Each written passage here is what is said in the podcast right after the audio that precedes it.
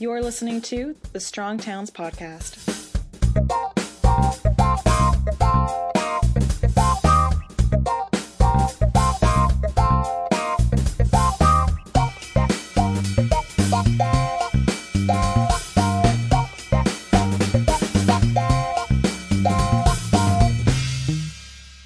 Hey everybody, this is Chuck Marohn. Welcome back to the Strong Towns podcast. Before we get started this week, I just wanted to alert everybody. Uh, next week is our summer membership fundraising drive. Uh, if you're plugged into us on the blog, you're going to get a, a, lot of stuff next week. Um, if you're just a podcast listener, not just a podcast listener, but if you are primarily connected to us through the podcast here and don't routinely go to the blog, what you, are missing a lot. But uh, you're going to get a few um, a few bits here too that are going to be focused on membership and fundraising. Uh, just ask that you you step up and do your part. We've we have uh, thousands, tens of thousands of listeners, hundreds of thousands of readers, and uh, if if everybody stepped up and pitched in just a little bit, we would be we would be eke- we would be doing way better than what we're eking by on uh, today, and we would be able to, most importantly, do so much more. We have this huge backlog of things, but more on that next week. I just wanted to alert you that that's coming, uh, so look for it, expect it, and uh, if you can, help us to uh, to do what we're doing and do it better. Many of you know, because I think I've spoken about it in the past, that I was in the United States Army. I was in the Army National Guard actually, which there is a there is a distinction there. I mean, we train the same. We we went to basic training and everything the same, but uh, but you know, I, am not going to pretend I was regular Army like those guys. Those guys are uh, far more impressive soldiers than I ever was. I, I want to bring up though basic training because there was an experience I had in basic training that I think relates a little bit to the story I want to talk about today. There's one point during basic where uh, you you get all your gear on. I don't know if we had a pack or not, but I I know it was. I felt like I had a lot of gear, and they put you in a trench, and it's late at night. You know the sky is black. It's uh it's dark out. They put you in a trench and they say you've got to cr- crawl forward and, and take this position a couple hundred yards away. And what you're crawling forward through is a field with barbed wire and little dugouts and other trenches and, and things like that. And as you crawl through this set of obstacles in the dark, uh, there's explosives going off. These these little areas uh, that are kind of dug out have uh, pyrotechnics in them, and they they blow up, and it shakes the ground, and dirt flies on your head, and that kind of thing.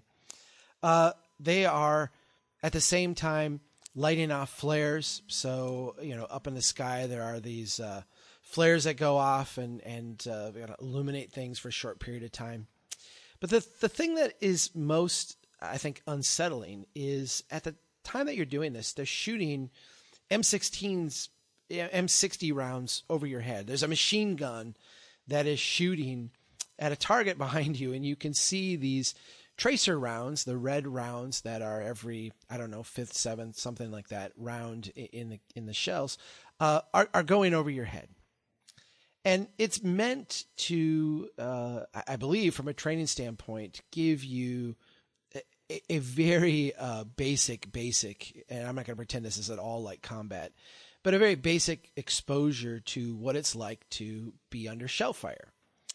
Um, I remember doing this, and I remember it being uh, the, the the one thing I remember most about it is it being exhausting, but I also remember it being a little um, discomforting to look up and see these rounds going over my head. Now, at, at, no point was anybody shot. Obviously, I don't think anybody has ever shot on one of these. I actually think you could have stood up and not gotten shot. I mean, I think it was that far over your head. You know, it, it was not like it was close. But still, the idea of a bullet passing within 20, 30, I don't know, even 50 feet of your body, if it was that high up, uh, it, it, kind of freaks you out a little bit. It, it kind of freaks you out.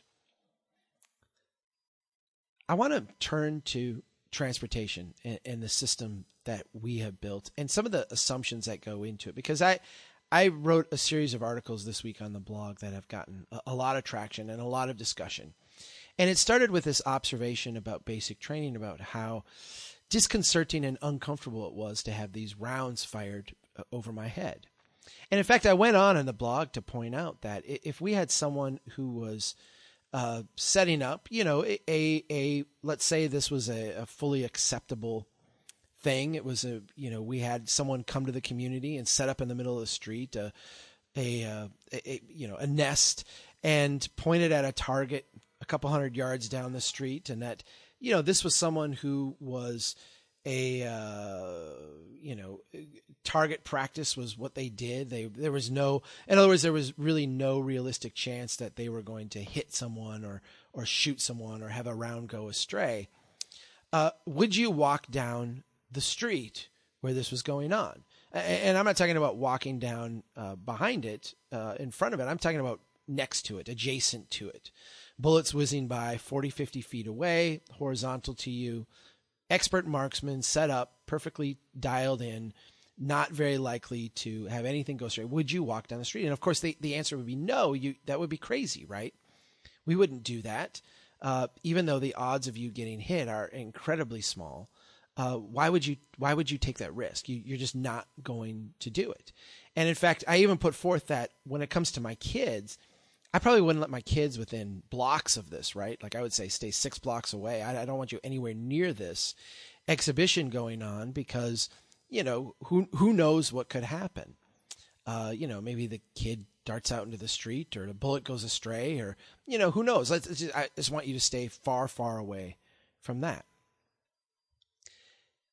As engineers, we routinely design streets that have design speeds, you know, in, in excess of what a, a neighborhood speed would be. We have design speeds in the 30, 40, 50. If you actually look at the lane widths and the shoulder widths and all that stuff, we have design speeds sometimes that are 60 miles an hour.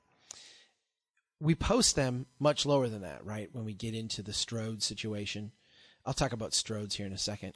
But when we get into those environments, we'll often post them at 40, 45, maybe maybe 30 miles an hour. People we know routinely drive 5, 10 miles over the speed limit. So if you have something posted at 45, it's not uncommon to have people driving 50, 55.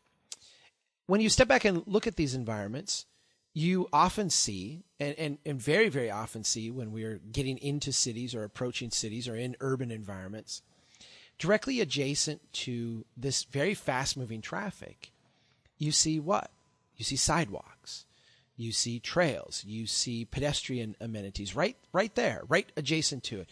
Coming into my hometown, we have South Sixth Street. Uh, I had council member on a few months ago or a couple, few weeks ago, talking about South Sixth Street, and you know the the traffic along there goes at 45, 50 miles per hour. I'm, I'm I think it's I think it's marked in that stretch at 40 miles per hour, but I, it could be slightly slower than that. But I, I know people drive through very fast. And on the very edge of South Sixth Street is a sidewalk. Now, very few people use the sidewalk, and that's a rational response. But it's not a rational response to the fact that people don't want to walk or people wouldn't walk if it were an option. It's a rational response to the fact that people don't want to walk within feet of fast moving cars. People would not walk down a street with someone shooting a rifle at a target even if it was an expert marksman who was never going to miss. People will also not walk down a street where there is a car driving 45, 50 miles an hour 10 feet away from them, even if the likelihood of that car going off the street and killing them is very small. The number of instances that it happens is very small. This is all rational. And we, we get this, we understand this. Yet when we step back and we look at these environments, as engineers, we uh, design them uh, where we go through and we say, all right, we're going to have clear zones, we're going to have setbacks, we're going to have posts that have breakaway uh, fixtures on the bottoms. If you ever notice like a, a, a street light within uh, you know along a street a traffic signal if you look at the bottom of those they'll have this kind of odd bolt configuration. They don't go just straight into the ground. They'll have at the ground level they'll have a a kind of double bolt kind of thing, and that is a breakaway, essentially a shear pin, so that if a vehicle goes off the road and and hits one of these posts, hits one of these poles, which was a common enough occurrence where it actually made sense to do this. If someone goes off the road and hits one of these, the pole will actually give and absorb some of the shock of this uh, collision. And all that shock won't be absorbed by the vehicle and by the person driving. A common enough occurrence where we've done this breakaway stuff. Knowing this and understanding this and, and having this be a routine part of the way we design streets, we still design them to have sidewalks right adjacent to people driving very, very fast. We design them where we know people go off the road because we design breakaway stuff, right?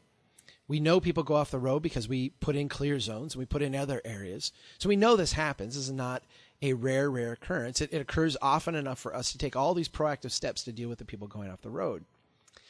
Yet we design as engineers sidewalks and other pedestrian facilities to be right there in that same area. Why do we do this? Now we, we can look at it from the pedestrian standpoint and say, well, if we didn't provide this accommodation, if we didn't provide this accommodation, how would people without cars get anywhere? How would people who were walking or biking get anywhere? Would they have to go in the in the middle of the street with the 50 mile an hour traffic? That doesn't seem very safe. Uh, would they have to, uh, you know, find a different route? Would they have to get a car? I mean, actually, it's kind of funny. That's what a lot of engineers have told me this week: get a car, right? Uh, but what if they don't have a car? What if they're young? What if they're too old to drive? What if they what if they're not able to drive? What if they can't afford a car? What if they've chosen to spend their money on something else and locate in a neighborhood where they can get to things without having to drive a car? Well, right now, uh, the engineering profession says, okay, well, the street is all about moving cars and all about moving cars quickly. That's our charge. That's our mandate. And if we have to handle pedestrians, if we have to handle other people who are not in automobiles, uh, yeah, that's not our preference. That's not what we'd like to do, and we really can't do it very safely. But I'll tell you what we'll do: we'll put the sidewalk over here, and you guys can use that. Good luck. Good luck. And by the way, we know we're well aware that cars go out of control all the time, and cars uh, run into things that are in that same area that you're going to be in on the sidewalk as a pedestrian. Um, but good luck with that. Good luck with that. In Buffalo, New York, within the last few weeks, there was a, a, a terrible, terrible accident. Uh, and I'm going to get the the names of all this stuff wrong. It's on the. I, I don't. It's Skajag. Skajag. I'm not even going to try to say it. It's some Native American name that I'm I'm sure is a beautiful, gorgeous name that my Norwegian tongue will just do horrible things to. So let's just say it, it my first glance it looked like Sacagawea, but that shows you that I went to schools uh, using North American uh, textbooks. Um, Skajagawa, something like that, expressway. Anyway, let's just say it's it's easier for me as an engineer to call it by its name, which is something like it's Highway 198. Let's just let's just say that Highway 198. uh, there's a there's a there's a park in Buffalo, New York. There's a college there. There's some other campus type things there, and then there's a big park. And this highway runs right through the middle of it. Um, my understanding is that this is one of those Robert Moses era kind of things. Uh, maybe it was a little roadway that went through there before, a little trail. Uh, we went out and improved it, quote unquote, um, improved this by making it into a highway. And I actually looked at it pretty thoroughly on Google uh, with the Street View. And for the most part, it is a highway. It has highway geometries, it has grade separated interchanges, uh, it has wide clear zones. For part of it, it has um, uh, sound barriers and other things. Uh, it's it's a it's a very much highway but a part of it runs through a park. And this is a park where people actually go. So it's a park designed for people, and people actually take it upon themselves to go there. And in a horrible, horrible tragedy, uh, a motorist left the road, and uh, you know, predictably, as as happens from time to time on these places, right? This is why we design breakaway poles. This is why we design breakaway facilities. This is why we have clear zones because we know people go off the roadway. Uh, someone went off the roadway, hit a uh, a mother with a stroller, uh, killed one of her children, and put the other child in the hospital. This is a horrible catastrophe, and I, I, I point this one out, and I'm going to say this now. I may say it again in a little bit. I'm going to I'm going to give you three stories about children getting killed on roadways. I don't do this to shock you, and I'm not doing this uh, because there's a special thing about children or it's salacious because there's children. I'm not doing this to be gratuitous. I'm doing this because people send me these things every day, all the time. Like I, I could do child getting killed in auto accident, in auto collision, uh, children in cars, children out of cars. I, I could do this story, eh, you know, three, four times a week. It happens all the time. I'm going to give you these stories because I want to walk you through our response to them and how it needs to change.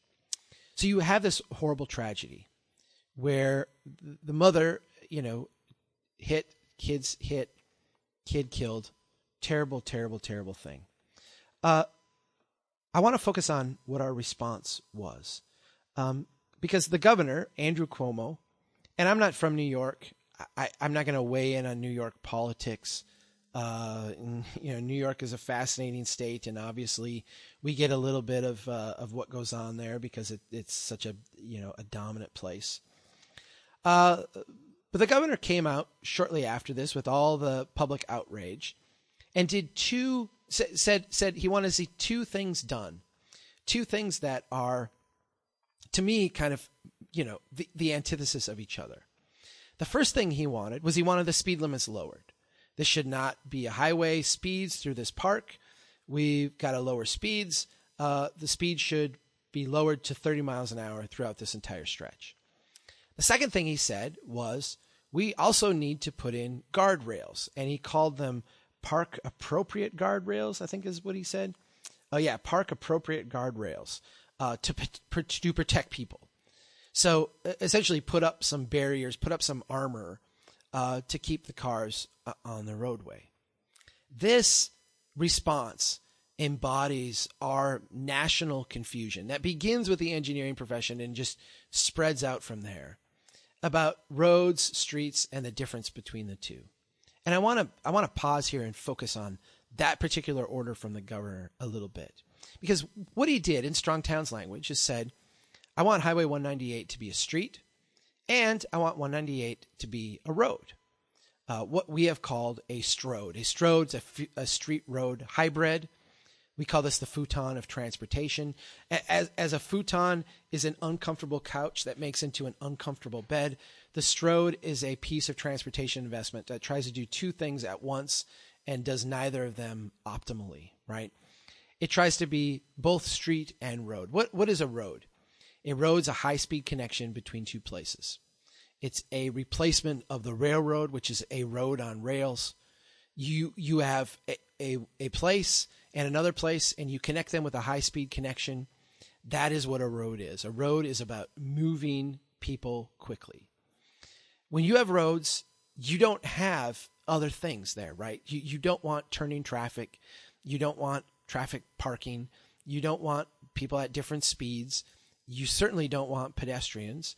Uh, you don't want bicyclists. You you don't want other people in the road because the road is about moving cars quickly. It's about moving buses quickly. It's about moving people from one place to another very very quickly. Uh, this is not conducive to complexity. A street, on the other hand, is a platform for creating wealth. A street is today and always has been a platform for creating wealth. And in streets, we want all of the complexity that we don't want in roads. We want cars turning. We want cars stopping. We want cars parking. We want people. We want people walking. We want people jogging. We want people on bikes.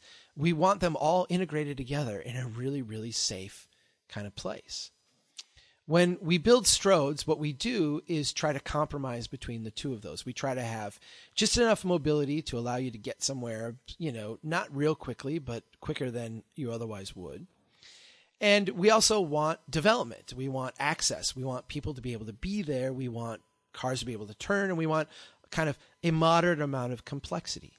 These are not only the most expensive environments to build and the lowest returning environments in terms of financial productivity, but they're also, from a safety standpoint, the most dangerous types of places we can build. When you mix fast moving traffic with complexity, statistically, is it inevitable that you will have tragedy. When you mix fast moving traffic with complexity, it is statistically inevitable that you will have tragedy. That is what occurred here in Buffalo. And so the governor's response is to essentially uh, make the Strode even more Strody in a sense. We want to slow down the cars, which is a, a primary uh, strategy when we're building a great street. When we're building a great street, we need to slow cars way, way down uh, because they need to be able to be compatible and mixed with people. Uh, so 20 mile an hour or less design speeds are, you know, are, are, are absolutely what's necessary for great streets. When we're talking about roads, uh, we want to get people and, and, and obstacles and complexity out of the way so we can increase speeds. Well, the governor wants to do that too. Governor Cuomo says, I want guardrails. I want to keep the pedestrians back. I want to make sure that the vehicles can fly through here without having to worry about any complexity, without having to worry about people stepping out or uh, you know humanity not outside of an automobile. This is indicative of the incoherent approach that we have to roads and streets, right? This is indicative of the incoherent approach that that we take, uh, and you know sometimes you can see in great tragedy in our reaction to great tragedy uh, what our kind of gut instincts are. In this case, our gut instincts about transportation it, it kind of begin and end with confusion. Is this a road for moving people quickly from one place to another? If it is, then you need to get rid of all the complexity. You need to get rid of all the people. You need to get rid of anything that would slow cars down and allow Highway 198, this beautifully named expressway, uh, to function as an expressway? Or is this an investment designed to create wealth? Is this designed to be a street, a platform for creating value within this community? If it is, and, and, and quite frankly, I think it should be, but if it is, then we need to do the exact opposite of what's being proposed. We don't need guardrails. We need more people. We don't need 30 mile an hour speeds. We need 20 mile an hour speeds or less we need people to be able to flow back and forth. We need development. We need intensity. We need complexity. We need all the things that make streets fantastic. I want to highlight then a second story that I brought up this week, and this one's from Florida. Uh, and, and this one kind of uh, illuminates once again are the, the responses that we're conditioned to make when tragedy occurs. Uh, this one very uh, a, a, little bit different, but but kind of similar result. Uh, a strode environment, one of these street road environments where we try to have high access and high mobility at the same time. You've got fast moving cars along with turning traffic. Uh, an individual uh, coming along uh, left the roadway. there's kind of debate over why this person left the roadway. It was noted that the person was a drug trafficker.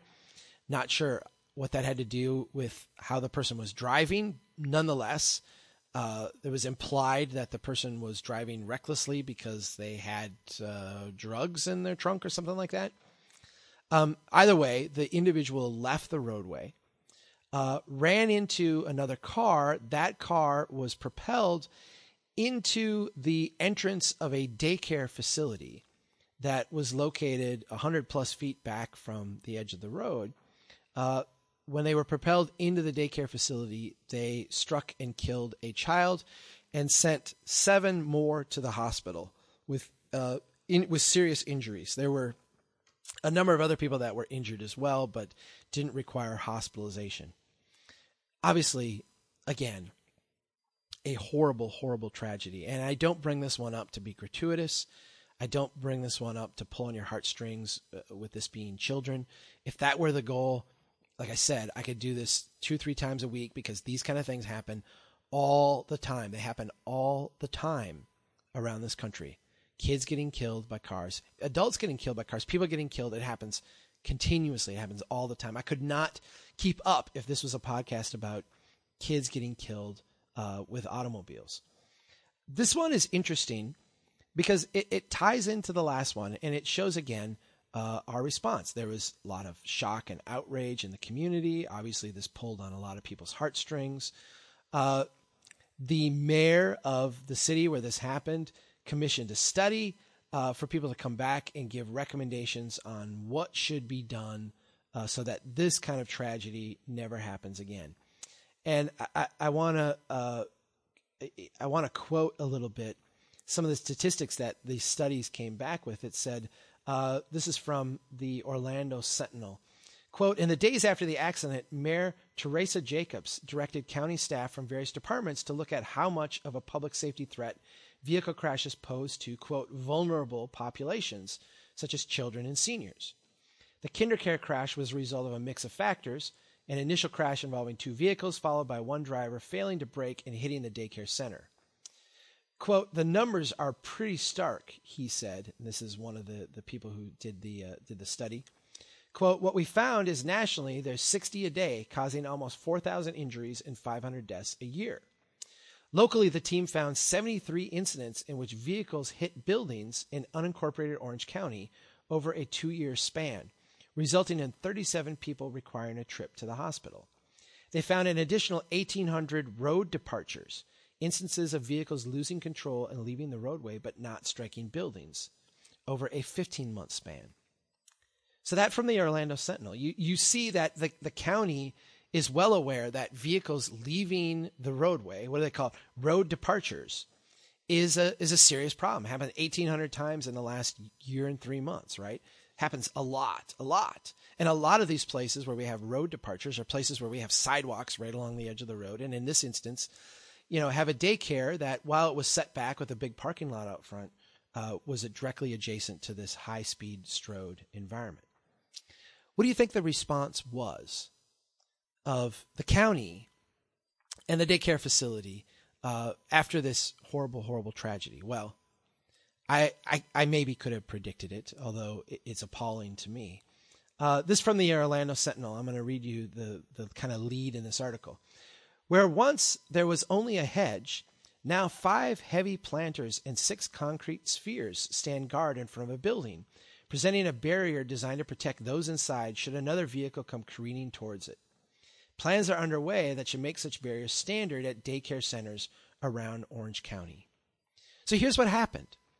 The response to this was very simple. We need more concrete barriers. We need we need we we we need in this environment where we have sidewalks, where we have kids getting picked up and dropped off, where we have, you know, children at play. Uh, what we need here in order to keep everybody safe and keep everything, you know, uh, going right, uh, what we need are concrete bollards. We need armor, right? We need to, to have more armor, more padding. This is our same mental approach that we take to car seats, right? It isn't never that you would recommend that you drive less, right? You have a, a vulnerable child, a young kid who needs to sit in a car seat. Oh no, don't reduce the amount you drive. That's never on the table. Just put them in a car seat, right? Even though car seats are only rated up to 35 miles an hour, and even then are not going to protect your kid from having serious concussions and et, et, cetera if there's an accident, if they you know get in a collision of some sort. Uh, in this case, uh, it's the same exact mentality. Um, we're not going to deal with the, the, the, design of the, the strode. We're not going to deal with the fact that cars go off. We're not going to deal with the sidewalk and the fact that some of these kids are going to be walking down, biking down the sidewalk in order to get to the daycare facility, being pushed perhaps in a stroller by their parents. No, what we're going to do is outside of the entrance, which itself is 100 feet back from the edge of the strode, uh, we're going to put up concrete bollards so that if a car does come careening off the road, again, uh, it, it will get stopped by these bollards before it enters our front doorway. This is uh, offensive to me. It's offensive to me in, in many, many ways. But it's offensive, particularly when we start thinking about the trade offs at play here, right? And of course, you know, what's the obvious thing that isn't being talked about? And this is going to come up in the, the third example that I give. The obvious thing not being talked about here is vehicle speed.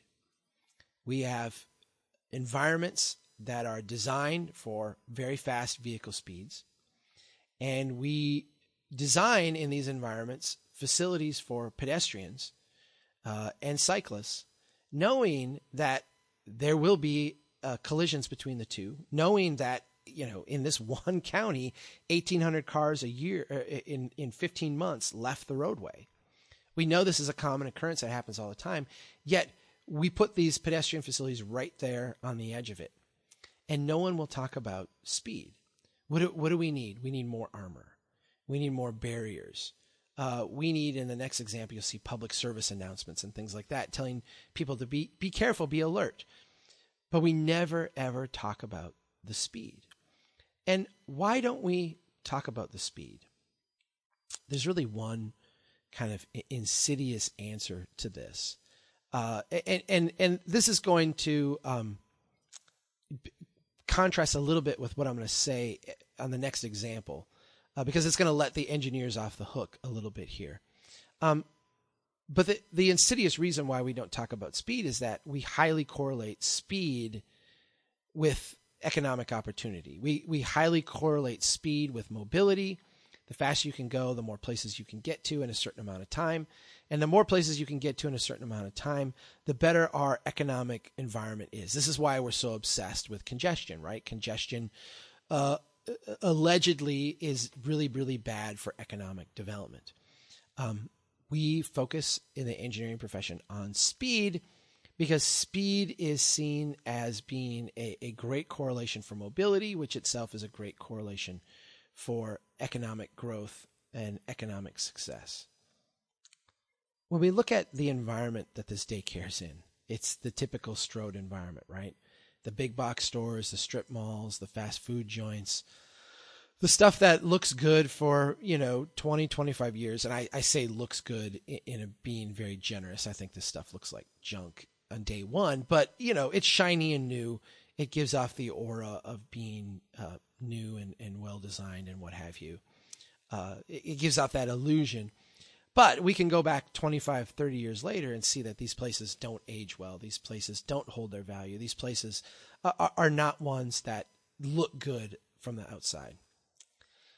What we've discovered here at Strong Towns and kind of the core essence of our message uh, along with Joe Minicozzi at Urban 3 and the work that he and Josh McCarty there have done, have demonstrated clearly that, that these type of environments uh, not only are the most expensive to build, but have the lowest return on our investment. They are on a per acre basis, on a per foot basis, uh, on whatever basis you want to to judge it on. That is an apples to apples comparison with other parts of the community. These are the places that yield the least. They are the most expensive to build and the least yielding in terms of tax base, in terms of jobs, in terms of economic growth and development. We are essentially hooked on speed and hooked on uh, fast moving traffic because we think it correlates with mobility. And we think mobility correlates with these fast food joints, strip malls, and big box stores that we call economic growth and development.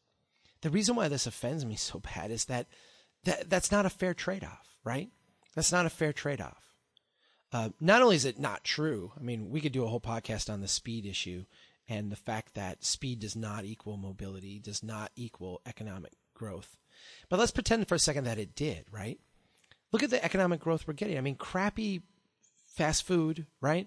Low wage franchise jobs, low wage big box jobs, right? These are these are not the places driving our economy. These are the places uh, serving our consumptive needs uh, in in a way that could be served, you know, far far differently with a different development pattern. These, these, in other words, this is not essential that we have this stuff. It's not like if you didn't have uh, the Stroad with the McDonald's that you would never get a fast food hamburger or you'd never get a hamburger, right?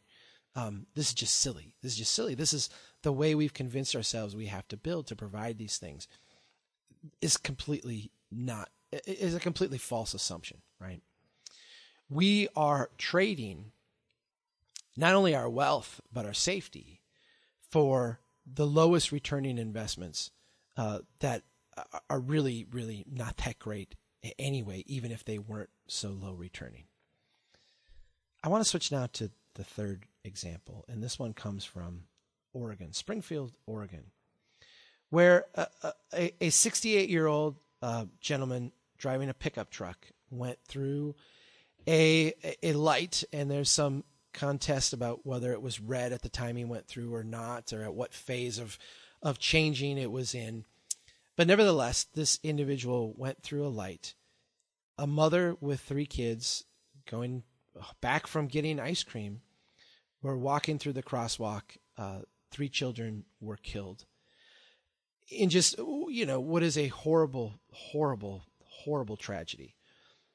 There's been a, a lot of outrage in the Oregon area in Springfield area about this particular thing. A lot of people saying, and and and this is a part of the world where people are quite tuned into the cyclist message, uh, quite turned into tuned into the pedestrian message. There's a very strong, much more than in Florida, right? There's a very strong uh, dialogue going on about biking and about walking, and uh, a, a lot of advocates there that say you know, this is not an accident. Don't call it an accident. Uh, this is a collision. Uh, this person is negligent. He should go to prison. This is vehicular homicide. And there's a whole, uh, you know, debate going on there. Some of you listening may be involved in it, and some of you listening may have very strong opinions about this. Uh, there's a debate going on there about uh, how do we hold this person accountable as a way to deter others from being so reckless horrible, horrible, horrible situation. Now, again, this is another stroad environment. You've got four lanes, uh, wide shoulders, uh, pedestrian facilities right directly adjacent to the roadway. You've got a, a, a, fifth lane, a turn lane in the middle. Everything here is about high speed, high speed traffic. This runs right through the middle of town, but you've got, you know, the DOT controlling it. Um, when this one happened, uh, there's uh, you know a, a, a, bunch of community meetings talking about what do we do, how do we address this. We we can't just let this go. We've got to do something. Uh, I'm going to read from the local newspaper there. Uh, the city council quote: The city council is discussing safety proposals at a meeting Monday night. Mayor Christine Lundberg told the Register Guard newspaper she wants everything on the table. Ideas range from increased enforcement to more public safety announcements. Does this seem adequate to you? Uh, it doesn't to me. Um, let's just talk about you know the, the idea increased enforcement is one of those things that get, gets thrown out a lot and actually i see engineers do this a lot engineers will say you know i just design and build the road according to the standards and it's not up to me to uh, to police it you know if people aren't going to obey the law that's why we have law enforcement. Get out there and enforce the law. As if, you know, uh, you know, as I, as I heard one police officer say once, or was quoted as saying once, uh, why is it up to me to spend my resources enforcing your terrible design? You know, you're the one who designed this thing to encourage everybody to drive fast. Uh, why is it up to me to spend my resources uh, to get them to drive slow? It doesn't work anyway enforcement is not a long-term deterrent, right? Who who is most likely to speed in these places? It's been shown time and time and time again that the locals are the ones most likely to speed, right? Think of yourself when you go to a new place, place you've never been, never ever been. What do you do? You tend to drive most people tend to drive just a little bit slower because you're not exactly sure where the the bends are, where the people normally are are going to be turning, where they're going to be stopping. You, you you don't really know the lay of the land, and you tend to proceed with a little bit more caution, right? But when you've been in a place a long time, when you've driven a route, you know, a thousand times and you know where everybody's at and you, you know, you've just, it's become so routine. What you do is you tend to relax and you tend to drive the speed you feel comfortable with, which in these Stroad designs is very, very fast because they're designed for very fast speeds. They're designed to accommodate a car operating at, you know, peak speeds, right? So the idea that we're going to increase enforcement as a way to get people to slow down and stop tragedies like this from happening is just is just silly. It's just silly. But even more silly than that is the whole idea of public service announcements. And I've had people say to me, Chuck, these things work, right? I I, I think that that is crap. I mean, I, I, I believe I don't believe that at all. And if you you're citing statistics that correlate some public service announcement with a statistically significant change in traffic collisions, I, I, I want to see that. I, I have a really, really hard time believing there's a correlation there uh, where we can show A equals A leads directly to B. That, that just seems insane to me. And I'll tell you why it seems insane to me. If you're trying to tell people to slow down, hey, uh, you know, be aware, move with care, watch the road, uh, we got all these, you know, fancy ideas, slogans, and stuff we come up with. I hire the PR firms to put these stuff together. You're telling me that that is more effective than having three kids killed? Isn't having three kids killed kind of like a public service announcement in and of itself? I mean, I realize that that's not the reason for it, but my gosh, you have three kids mowed down on the street that's in the paper, that's being talked about all over. It's this horrible, horrible community tragedy. You don't think that is more effective than a public service announcement? That kind of thing happens all the time. Who who listening to this does not know someone who has been killed in an auto accident or horribly injured in an auto in an you know in an auto accident? Who who who does not know someone who's experienced that, right? I mean, I know lots of people I know lots of people that have gotten hit, have gotten killed, have gotten injured. Heck, I've gotten in. Uh, you know, I, I wrote a blog post a while back about this horrible uh, head-on collision I had on a on a highway. Someone came across the lane into my lane. I hit them. I went off the road. I hit a tree. Had a concussion. Was out. I mean, just like delirious for two and a half months. Uh, it was a horrible experience. We all know this, right? We've all seen this. You you think that's not public service announcement enough? You think public service announcements actually change people's I, I don't buy it. I don't buy it at all. And in fact, on this stretch of road here, uh, I'm gonna I'm gonna quote from an article uh, about um, this particular thing. Uh, it, it it came out that there uh, I've been 14 in this stretch of road. Uh, there have been 14 deaths, and I'm I'm looking, I'm scanning this really quickly to try to figure out what that time frame is. There's 14 deaths on this particular stretch of road in a relatively short period of time. Let's say a decade. I I don't know what it was, but it wasn't like you know all all time. It was a relatively short period of time. You think having that many accidents, that many collisions, that many deaths in one stretch of road is not you know a public service announcement enough for this community? Come on. Come on. But that's what's on the table, right? That's what's that's what's on the table.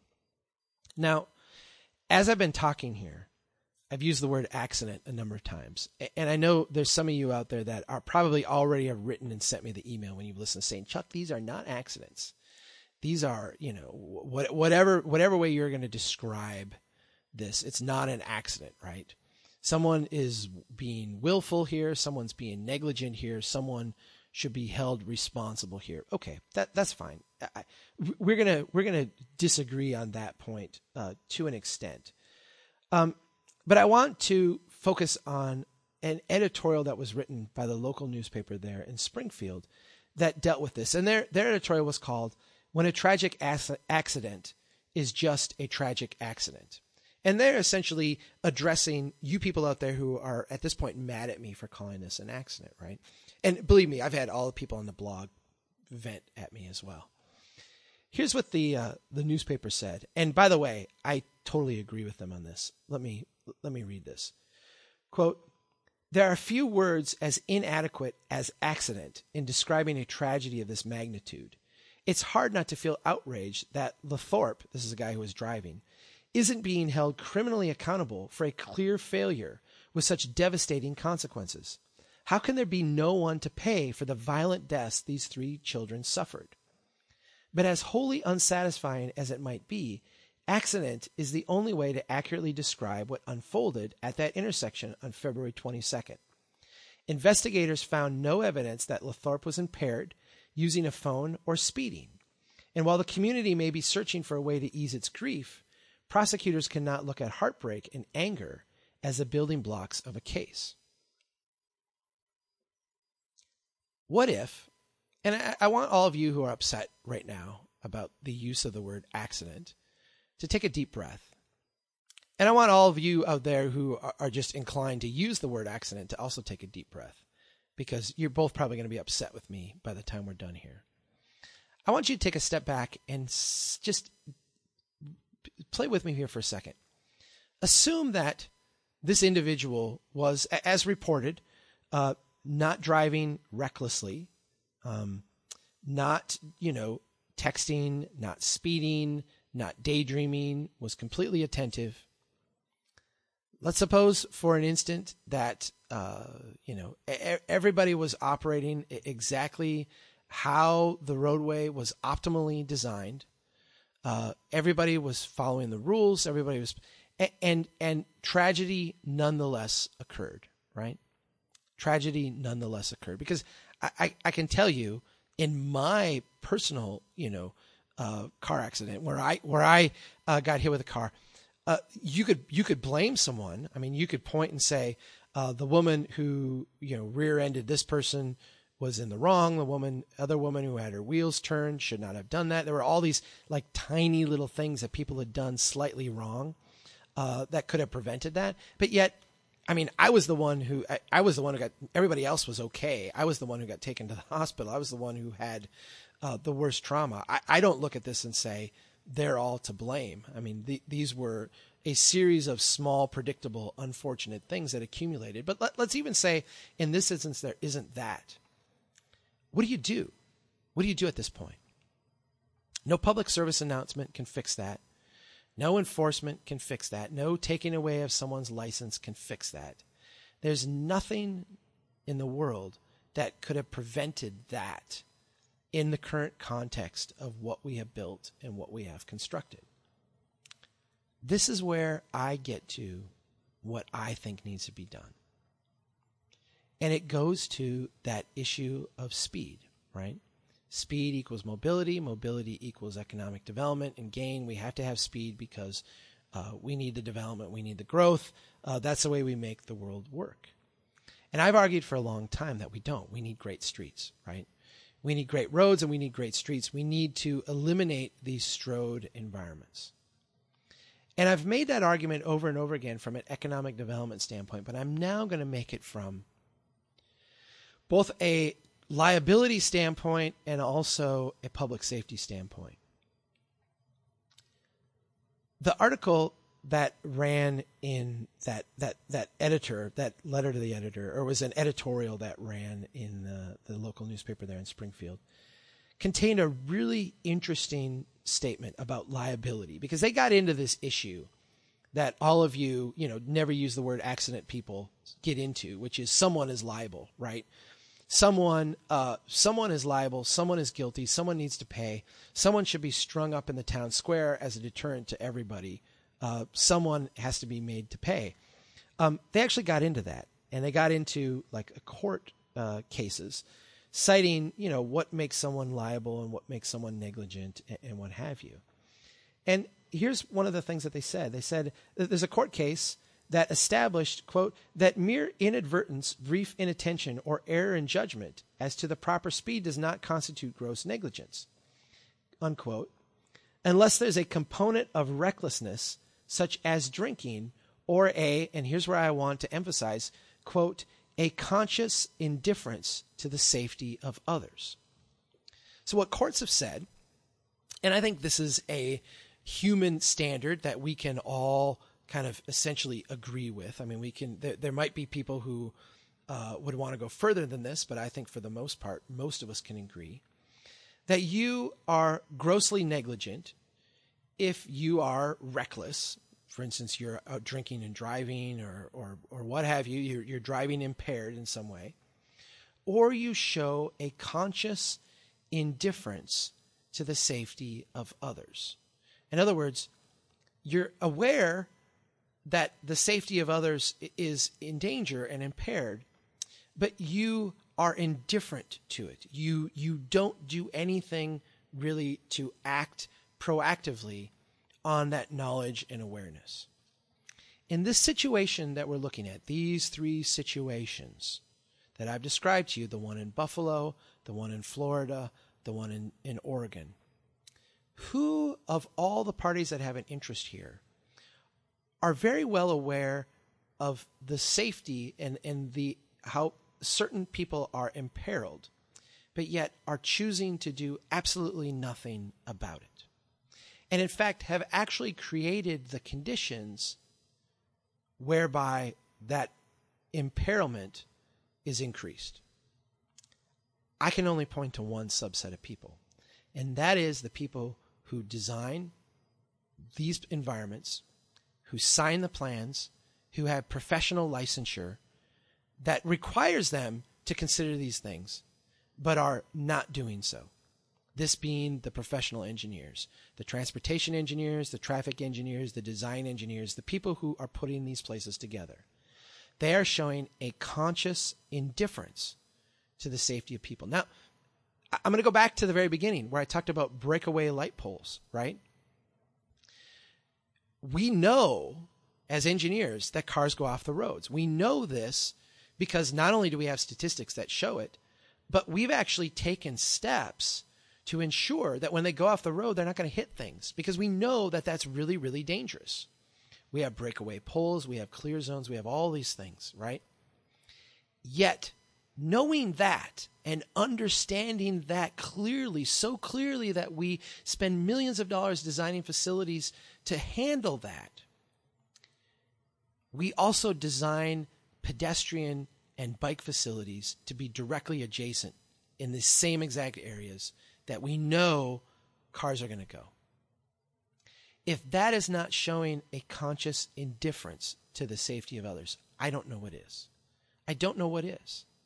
Now, the articles that I wrote got picked up on Reddit by an engineer group. And, and I don't have time to go through here in this podcast all the things that were brought up in that group. Uh, you know, uh, uh first of all, just the silliness of assuming I'm not an engineer. So, you know, this person obviously doesn't know what they're talking about because they don't have a license. Oh, you do have a license. Oh, you must be brand new and naive. Oh, I guess you're 42. You're not a brand new engineer and naive. Well, you, you must not be practicing in the places we are. It, it's just this long litany of stupidity, right? But one of the things that kept coming up over and over again is that pedestrians just shouldn't be there. Like, you know, why? Why? Why would you go there? It's dangerous. Pedestrians should know that. Essentially, they're taking the risk upon themselves when they go there, knowing that it's dangerous. It's not our fault. It's not our fault. They should know. I don't. I mean, not only is that an abhorrent viewpoint, right? Not only is that barbaric uh, a barbaric sentiment. And it's uh, listen. I think if you sat a thousand engineers down, uh, you know, m- the majority of them would ref- would would deny that statement. Right? Would say, you know, I, I'm not with that. But nonetheless, it it was a prevalent part of the conversation, and it kept coming up over and over. Pedestrians should not be there. They should know they shouldn't be in these places. Okay. I'm fine with. I, there's a part of me that, that gets that. Like I'm I'm fine with I'm fine with it in in the ex- extent that we shouldn't be designing facilities from them if the objective is to move cars quickly. But if the objective is to move people, there's only one response that engineers can take. There's only one response that we can do that will make these places safe, that will make these places work, that will stop showing a conscious indifference to the people who are directly adjacent to them, and that is to slow the cars. That is to slow cars down. And it's not slow cars by having lower speed limits. Thank you, Andrew Cuomo. It's not slow cars uh, by, you know, public service announcements. It's actually slowing down cars by having a design that induces people to drive slower. In some parts of the world, they call these self explaining streets. There's uh, many ways to do this. Narrower lanes, get rid of the clear zones. You, if you've been listening to this podcast for a while, you've heard Ben Hamilton-Baillie uh, quote Hans Monderman saying the only way to make a road safe is to make it dangerous.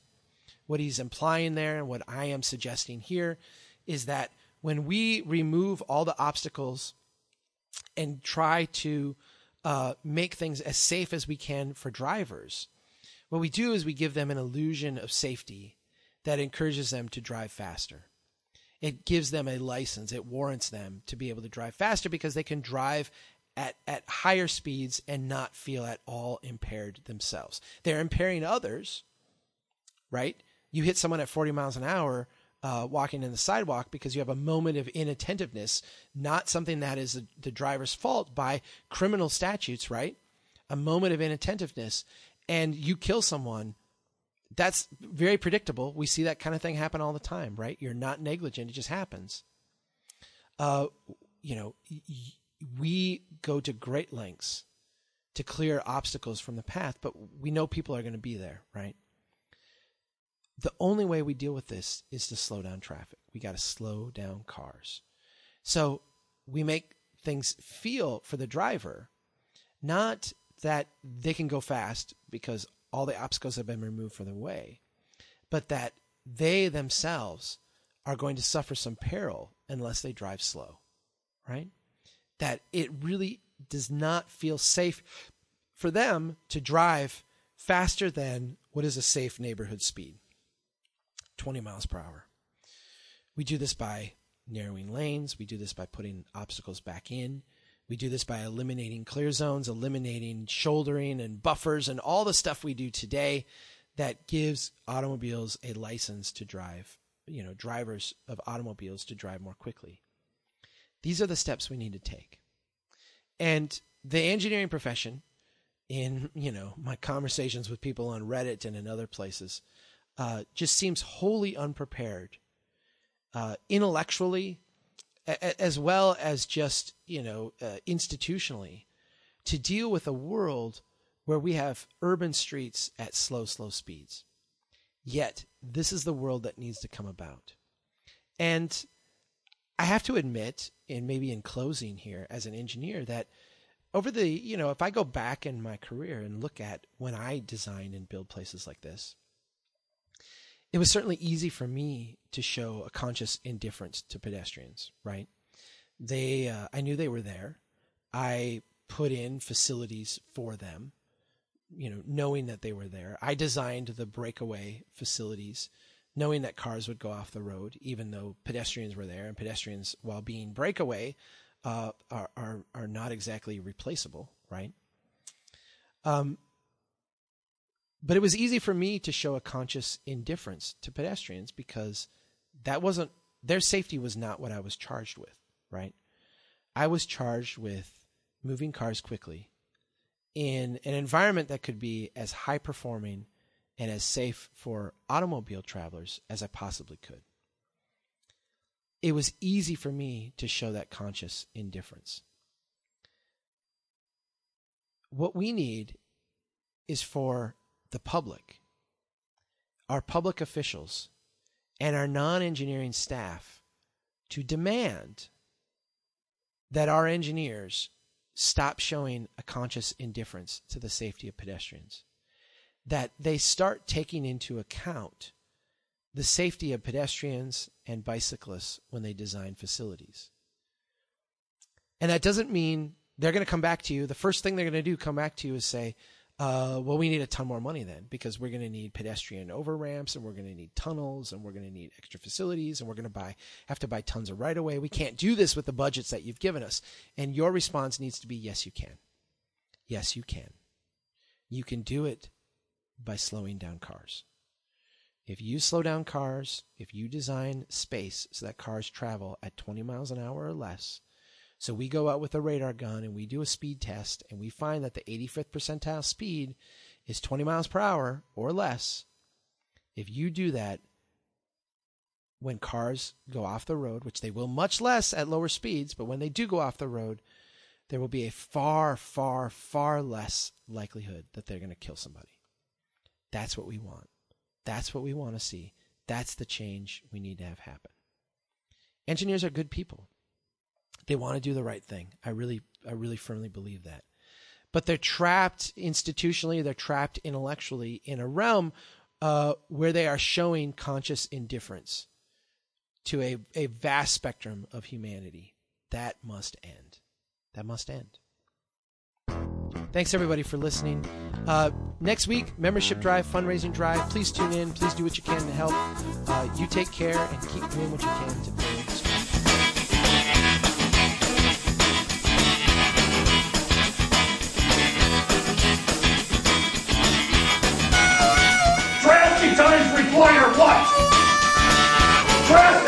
Drastic measures! Who said that?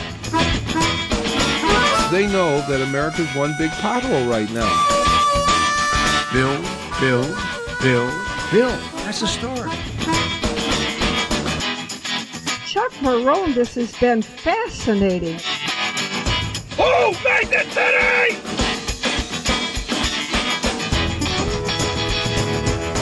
I like you. I like your vision of the of the world.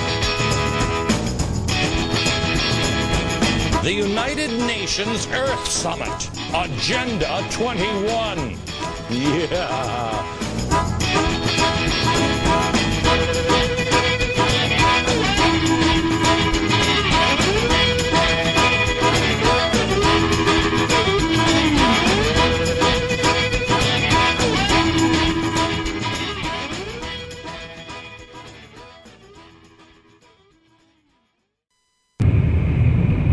Wake up good in the morning.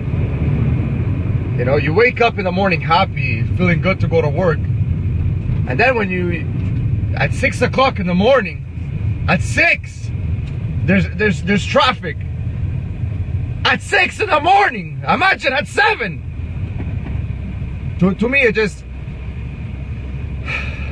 it just freaks me out. The fact that there's no way of fixing it, and anywhere you go, you take Jarry, you take Jean Talon, anywhere you go, there's fucking traffic. Who the f- made this city? Who made this city?